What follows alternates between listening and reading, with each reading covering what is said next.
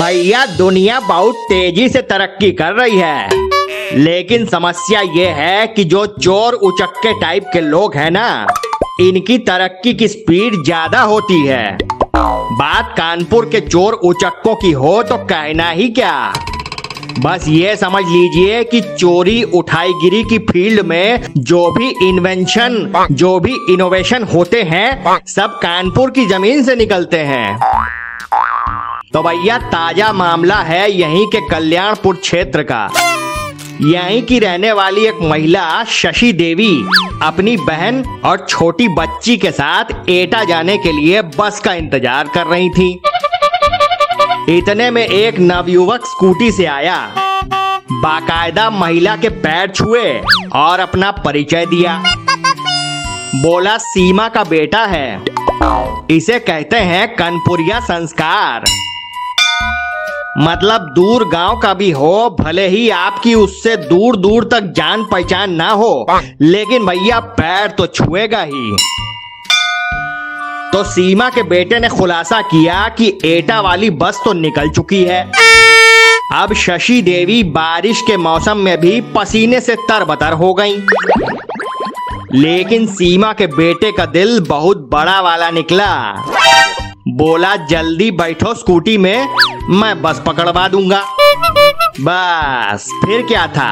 आनंद फानन सब बेचारी इकलौती स्कूटी पे चढ़ लिए।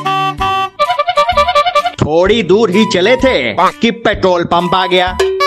सीमा का बेटा बोला, पेट्रोल भरवा लें, फिर चलेंगे। महिला अपनी बहन, बच्ची समेत उतर पड़ी और लड़का तेल भरवाने चला गया। चला गया तक तो कोई दिक्कत नहीं थी। लेकिन समस्या ये हुई कि पेट्रोल भरवा के लौटा ही नहीं। उससे बड़ी समस्या ये हुई कि ये तीन तो उतर लिए थे लेकिन स्कूटी के पैरदान पर रखा उनका बैग भी तेल भरवाने साथ ही में गया था। अब बेचारी शशि देवी खड़े खड़े दिमाग पे ज़ोर डाल रही थी कि आखिर ये सीमा है कौन?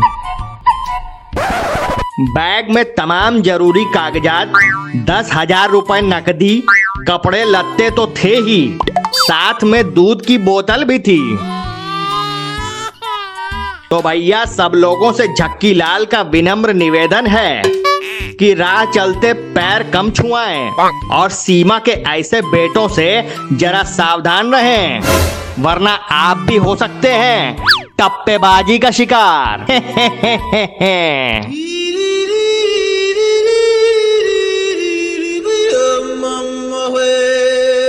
बाकी आप सुन रहे थे मिस्टर झक्कीलाल जो बातों बातों में कर देते हैं लाल।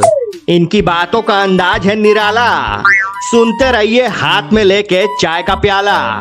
इसे लिखा नितेंद्र वर्मा ने, सुनाया शौभिक पालित ने, और सुना आप सबने।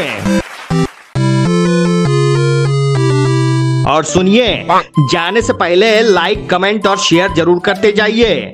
चलते हैं, कल फिर मिलेंगे। आप लड़ाते रहिए। झक।